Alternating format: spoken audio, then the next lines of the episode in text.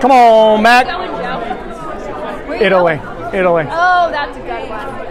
I did Swiss Alps. Oh, also a good one. Okay, so as as we get started here, just a, a few quick things I want to say. Welcome to Stephen and Sarah Burroughs and their little one, Elise. Welcome back. Really happy to have you guys back. And Steve was up here on guitar. Our, our usual guitarist is out tonight. So, Steve, thanks for filling in. And thanks, worship team. Y'all sounded great. Thanks for leading us. What's that? Two hours of notice, by the way. Wait, what? Oh, yeah, I'm sorry. I'm sorry. Stephen and Sarah helped start R U F at J M U lots of years ago. And were part of the original worship team and then even continued on after they graduated. So I think this kind of feels like home for y'all. Um, welcome back. And they've got their little one, Elise, and we're so excited that you've got her. Uh, yeah, she's beautiful. Um, all right, two two other things. So I want to let you know there's a hike going on. You're going to hear from uh, Catherine about this this Sunday. Love to have y'all come out, and uh, it'll be High Knob, and and so Catherine's going to tell you more about that. But then also Catherine's going to tell you about summer conference. And the reason I'm mentioning both of those is just from a pastor's heart to your heart. I want to encourage you to lean into things like this because this is how you're going to know and be known, by, by doing things like like this. And that's why we do them, so you can enter into to community. So uh, I know it's a risk to, to step out of your comfort zone and do some of these things, but but trust me, you'll be with some of the best people on this planet. So, so come on out to, to some of these things. Well, we're going to take the next twenty-five or thirty minutes and talk about the Bible. Why do we do that? Because we believe God has spoken through this book called the Bible. This is how God has revealed himself to us so that we can know him, so that we can know about his salvation that he's given us through Christ. We'll talk about that in a second. But also so we can know what his will for us is, because we're not who we're so supposed to be at this point. And we're, we're works in progress. And part of what God uses in us becoming what we should be is his word. So so we take just a few minutes every Wednesday to, to look at God's word and talk about it. And I'm not going to sit here and pretend to you I've got it all figured out or that I understand it all. I don't think anybody in this room can make that claim. And so if you have questions, doubts, things you just want to talk about, about God, about the Bible, about faith, find me, find any of our staff. Staff, put your hand up. Great ministry team, put your hand up. Any of these folks would love to, to, talk, to talk with you uh, about whatever questions you have. So find one of them. All right, so I want, I want to start with this. The R U F campus minister, so think my counterpart at Columbia in New York City, in New York City, shared on our listserv, which is kind of our group email chat, email group chat. Um, he has a six-year-old son who's gotten really into making signs. And so he's plastered their apartment with signs everywhere throughout the apartment. The best one was the one that he put on their front door, and it reads like this: "Welcome to the house. You will see some sins." He left out a letter. He meant to say signs. You will see some signs. But instead, "Welcome to the house. You will see some sins." And it's true, isn't it?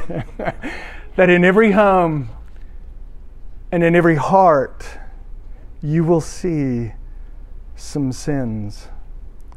But the good news is, in Christ, God has forgiven our sin, and he is changing us. As I said at the very beginning, we're works in progress. We're under construction. And God has given us his Spirit to be our general contractor, if you will. For all who follow Jesus, God's Spirit lives in them and he produces fruit in them, which is what we've been talking about throughout the semester, the, the fruit of the Spirit, those things that God by his Spirit works into all who follow Jesus. So they're called the fruit of the Spirit. There are nine of them. We'll read them here in just a second, but the one we're going to talk about tonight is the fruit of goodness. So first, where we find this list is Galatians five twenty-two through twenty-three, the fruit of the Spirit. But the fruit of the Spirit is love, joy, peace, patience, kindness, goodness. That's one we're talking about tonight. Faithfulness, gentleness, and self-control. Against such things there is no law. As we think about goodness, we're going to look in particular at Ephesians five, where we'll settle in and just look at how this talks about the idea of goodness. Here it is, Ephesians five, one through twelve. Is that what y'all have? Therefore, be imitators of God as beloved children, and walk in love as Christ loved us and gave himself up for us, a fragrant offering and sacrifice to God. But sexual immorality and all impurity or covetousness must not even be named among you, as is proper among saints.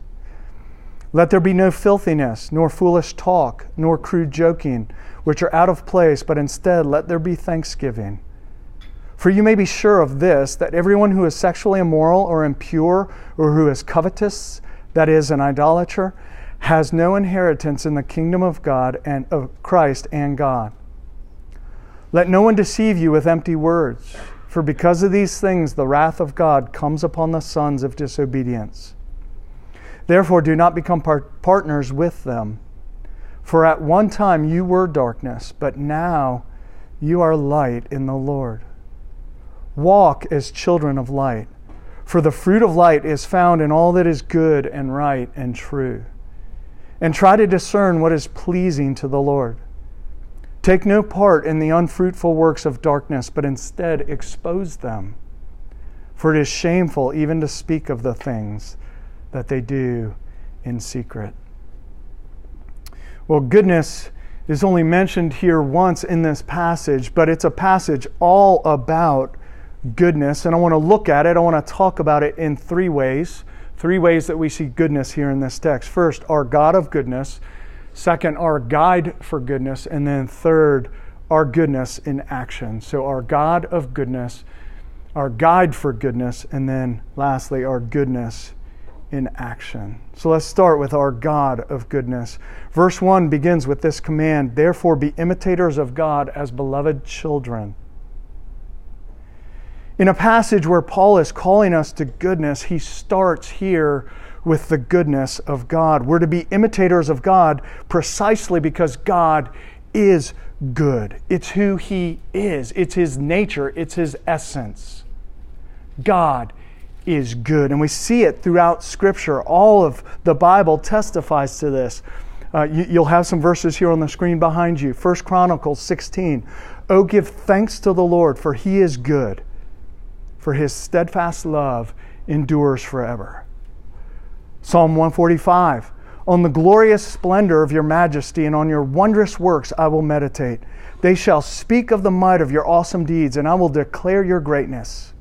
They shall pour forth the fame, listen to this, of your abundant goodness, and shall sing aloud of your righteousness. And then I love Psalm thirty-four, O taste and see that the Lord is good. Blessed is the man who takes refuge in Him. Our God is a God of goodness. Before I go any further, I want to I want to take us on a on a brief tangent for just a minute. And I've got to do this really quickly because we just don't have time to fill this out.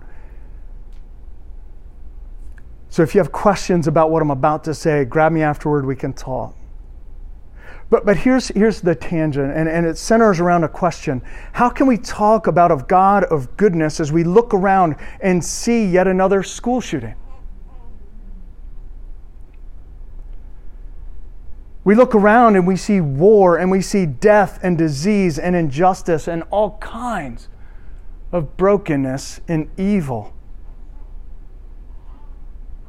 We look at that and it's really hard. We struggle to believe in a God who is good. And I struggle to believe that sometimes. Let me give you four quick thoughts that have helped me to understand who God is in the midst of those things and how he can still be good in the midst of those things. And again, got to do this quick. First, God did not bring evil into this world. We did. Our sin brought about all of this brokenness. And then right after that, right after sin came into the world, we see it. If you go all the way back to Genesis three, we see the entrance of sin into the world. And you know what takes place right after that? God makes a promise to save the world. Do y'all see the order? We bring sin in, God institutes a plan to save. That's goodness.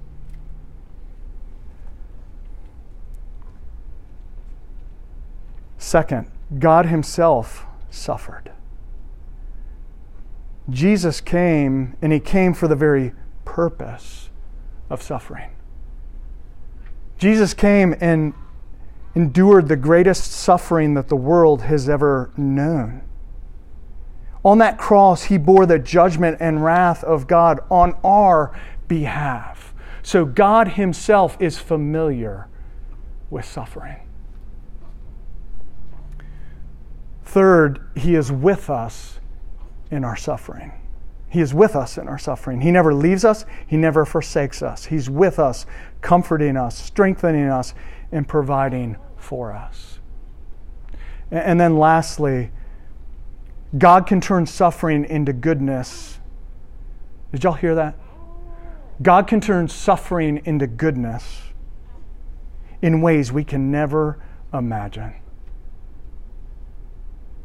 We see things from a very limited perspective, so it can be hard to see how God can bring good from bad, but he does it all the time. Again, think about the cross of Christ. No greater evil in the history of mankind than to put the Son of God on a cross. And yet, think about the good that has come about because of that one act. So God does it all the time. And in fact, he promises to. Y- y'all have heard that promise from Romans eight, that he works all things together for good for those who love him and are called according to his purpose.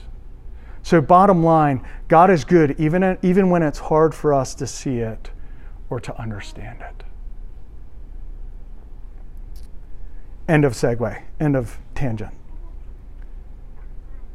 Because God is good, back to Ephesians five one, because God is good, we're to be imitators of God.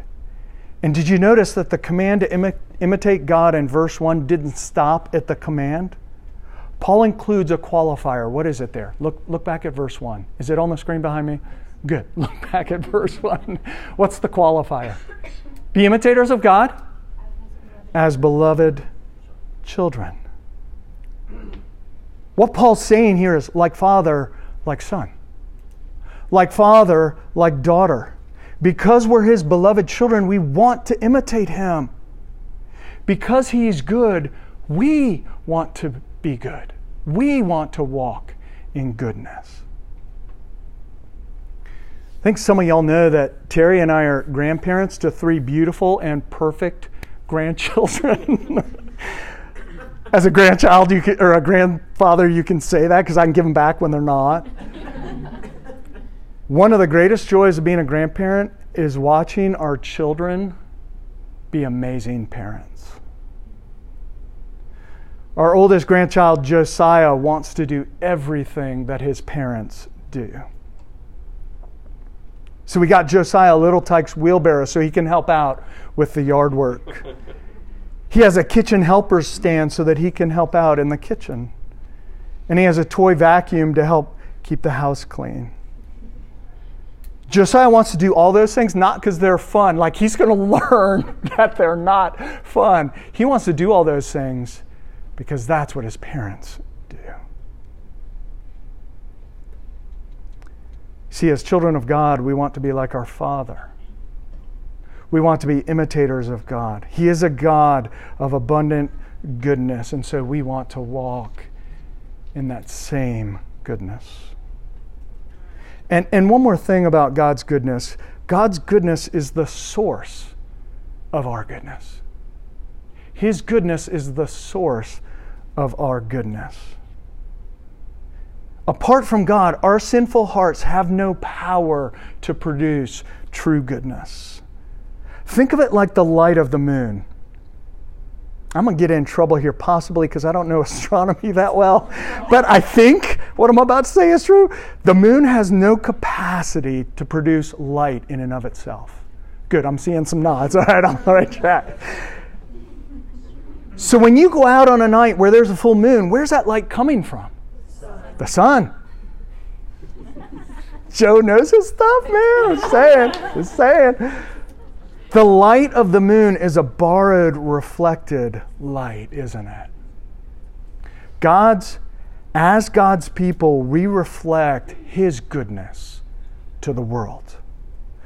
And so we receive His goodness and then we reflect it outward to everyone around us. That's what I mean when I say God's goodness is the source of our goodness. We receive that goodness of God and then we reflect it out. And so are you receiving and are you reflecting the goodness of God? As a beloved child of God, are you imitating your Father?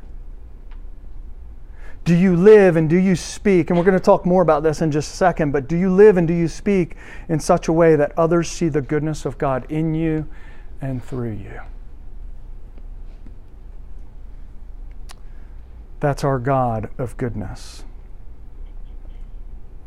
Our guide for goodness. Look again at verses uh, toward the eight, uh, end of verse eight and through verse ten.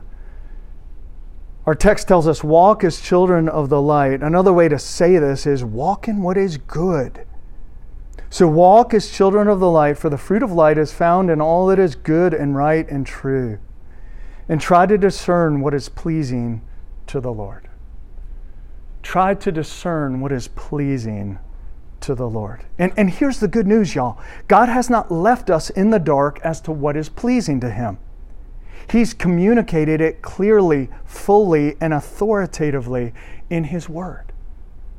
And so this, this Bible is our source for what is good and right and true, to use the language of Ephesians five.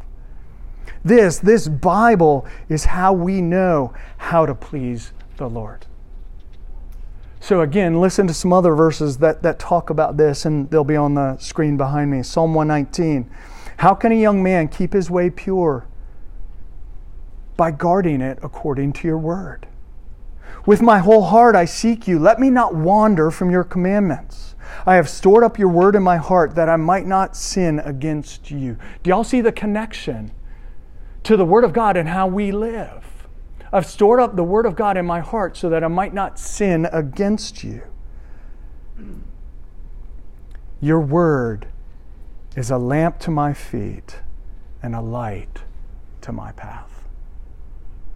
And then there's a few verses from Second Timothy three. All scripture is God is breathed out by God and profitable for teaching, for reproof, for correction, and for training in righteousness, that the man of God may be complete, equipped for every good work. So God's word is our guide for goodness. And, and I know I've drawn this parallel with you guys before, but it's worth repeating here. Think about the owner's manual in your car. It tells you when you need an oil change, how much air to put in your tires, when your timing belt needs replacing. It tells you how every dial on your dashboard works. It tells you how to understand and care for your car for its ultimate functioning. And why do you trust that manual? Because it's from the one who made your car. It's from the one who knows every detail about that vehicle. Y'all listen, God made you. God knows every detail. God knows everything about you. He knows you by name, and He knows the number of hairs that are on your head. He made you, and He's given you a manual for your ultimate functioning and flourishing. Will you trust it? Will you trust this book, the Bible?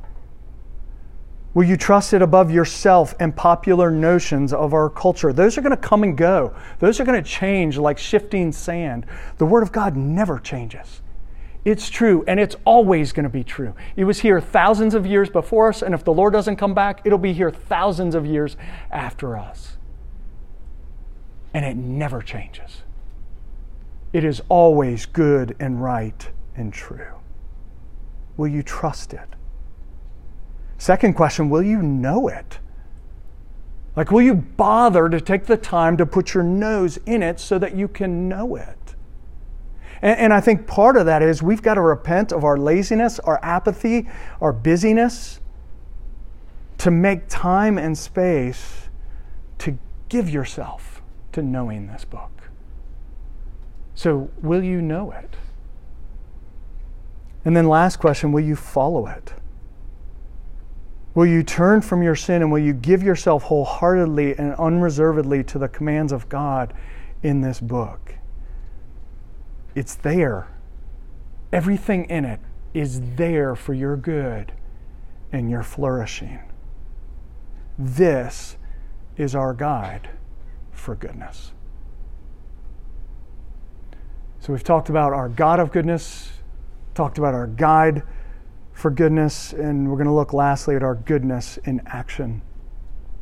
Look back at verses eight and eleven.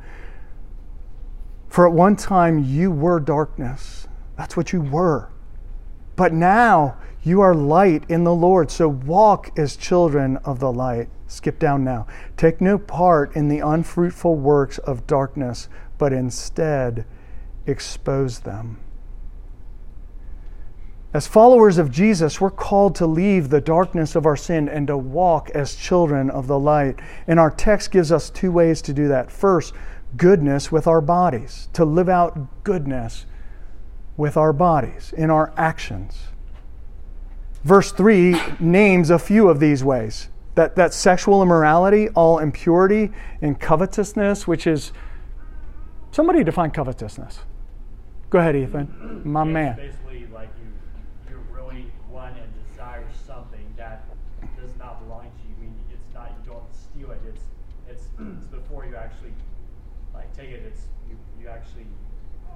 Strong desire and want for it that you want it more than you want anything else. Okay, good. So l- l- let me kind of put that in a, a summary. Lusting after what others have. Or, or at the very least, lusting after what I don't have. And, and Paul says that sexual immorality, impurity, and covetousness shouldn't even be named among us. With our bodies, we're to live lives that are holy and pure and content. What we do with our bodies matters.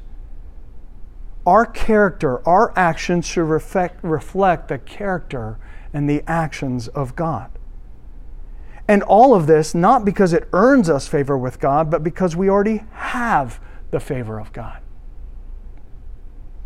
Did y'all get that? We don't do those things to earn the favor of God. We do them because we already have the favor of God. In Christ, God has been so good to us that we want to live out this goodness with our bodies and in our actions. The second way we're called to live as children of the light is goodness with our words. Goodness with our words. So look again at verse four.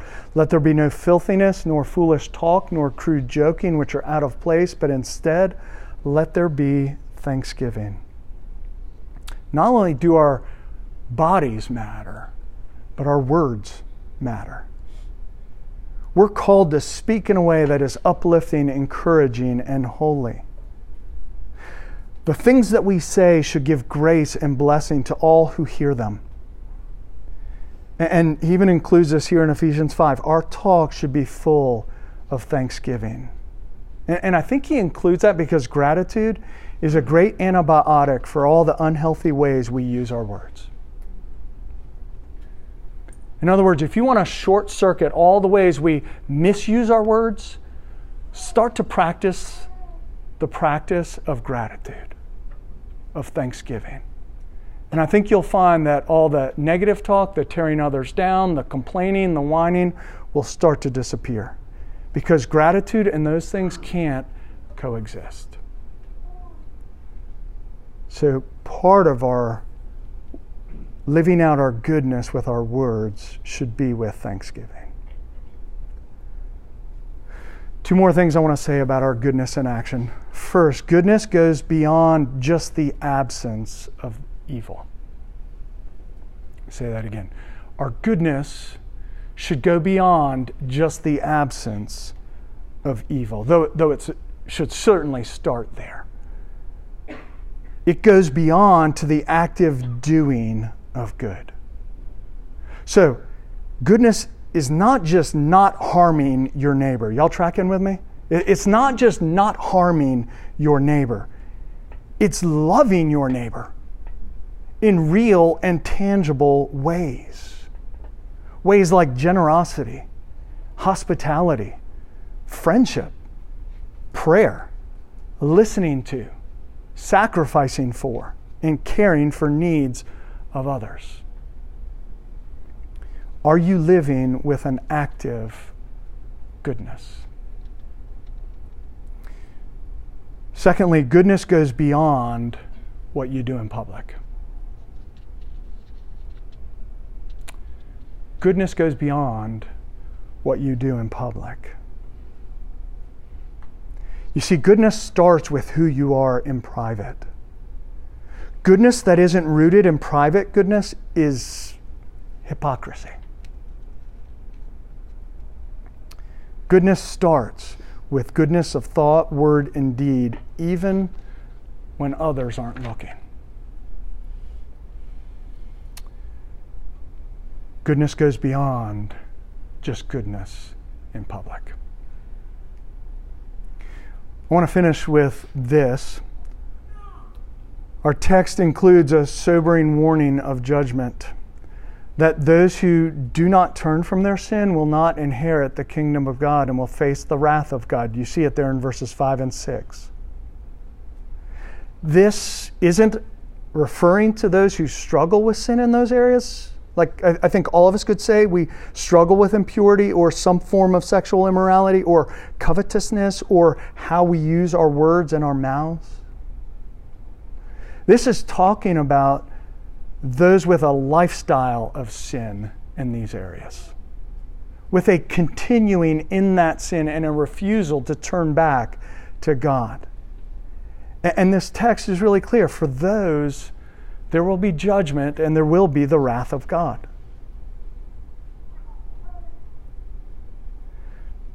But God has provided another way.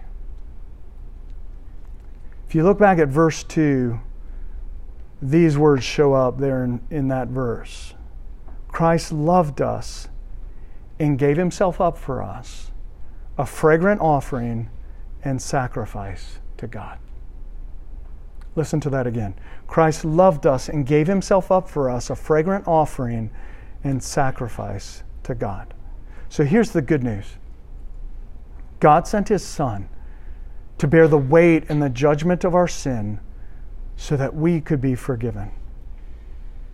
In his glorious and gracious goodness, he provided Jesus as a pleasing sacrifice so that we who were not good could be made good. And listen, you will not be saved from the wrath of God by your own goodness, but only by the goodness of another, namely Jesus. And so will you trust in him to make you good?